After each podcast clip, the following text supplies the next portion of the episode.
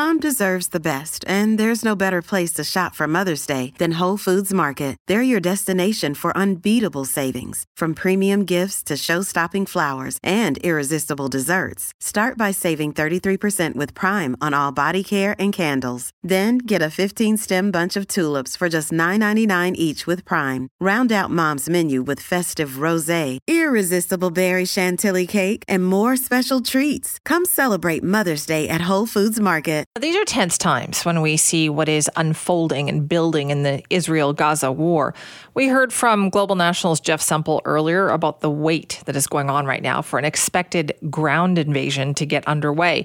And that has brought even more complications, even more concerns, with Iran now saying that it might have to actually get involved. But, you know, there have already been these stories about Iran's involvement in helping to support Hamas launch its attack on Israel. So now looms this threat about the war widening even further. Why are countries like Iran deciding now this is the time and they're going to get involved? And what is it like for people who are from Iran watching and seeing this happen, thinking, well, now their country might now be getting involved in this? Joining us now to talk about this is Kimia, uh, who is an Iranian TV host living here in Vancouver. Thank you so much for joining us. Thank you so much, Sammy. I appreciate you. What are you seeing happen within the Iranian community watching this unfold? Absolutely devastating. Um, like during the conversations that I have with some of the people from Iran, uh, it broke our heart because ever since we were kids, we've been taught to not like that country, not like Israel, be on the side of uh, Palestine. And right now, seeing this, those poor people on both sides, those civilians who are not related to any of this, they are just under some sort of attack. It breaks my heart. Have you spoken to people in Iran, and and what like are they still hearing that message? Yeah, um, it's it's been always like that. Forty ish some years after the revolution happened, we've been forced to say death to Israel for the longest time. So um, they are scared because if Iran gets involved, um, there is a possibility of uh, being involved, and um, our country can be bombed is, there's already enough problems in Iran, aren't there, Kimia? Like the, you would think that they have enough on their plate already. Is this? Yeah. It, what's it like to live there now with what's been going on? Um, it's been absolutely again um, devastating. Just um, it's been a year and a few months right now after the Women Life Freedom uh, movement that happened uh, for women to um, help them gain some power over their body, over their choice of like what they wear. And uh, in past year, the government has killed more than 2,000 people, which is not little. And um, they've been shooting people in the eyes, they've been imprisoning people. So it's still nothing is normal. They haven't gained any power over the government. Uh, they're still killing people, uh, executing people. So you can imagine how still we are dealing with that, and right now people are worrying about the possibility of a war. What was it like for you? How did you get out?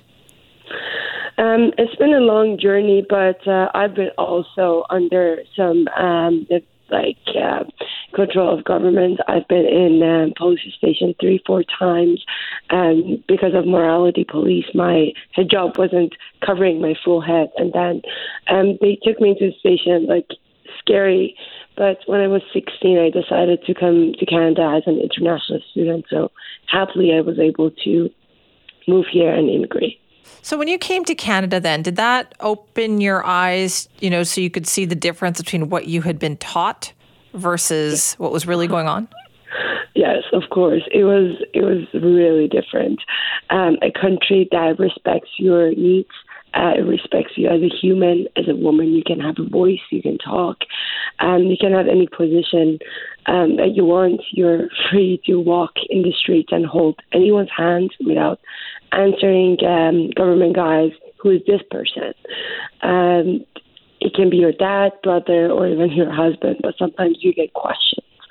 Uh, who's this person? And you can be taken to the station, and God knows what will happen to you there. Um, it's been a long journey, and I've learned a lot. That's why I'm standing for this movement, Women Life Freedom. And so you also, when you came to Canada and, and you know you lived a bit of a different life, you you encountered people from Israel. Yeah, yeah. Um, because I've been never allowed to learn about Israel.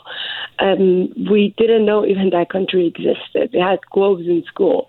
The name of Israel wasn't on it. So you can imagine how curious a kid from Iran can be about Israel. And by the time studying and learning about the culture and the people of Israel, not the government, just the people, um, I created some sort of like joy and curiosity for that specific uh, culture and people. Are you concerned when you hear that Iran is getting more and more involved in the possibility of this? Like, what does that mean for the people in Iran? Um, it means many things. Um, economically, we are not doing fine. I know people who are wealthy right now; they are poor. Basic as that, and then you can imagine how this will affect the people in Iran.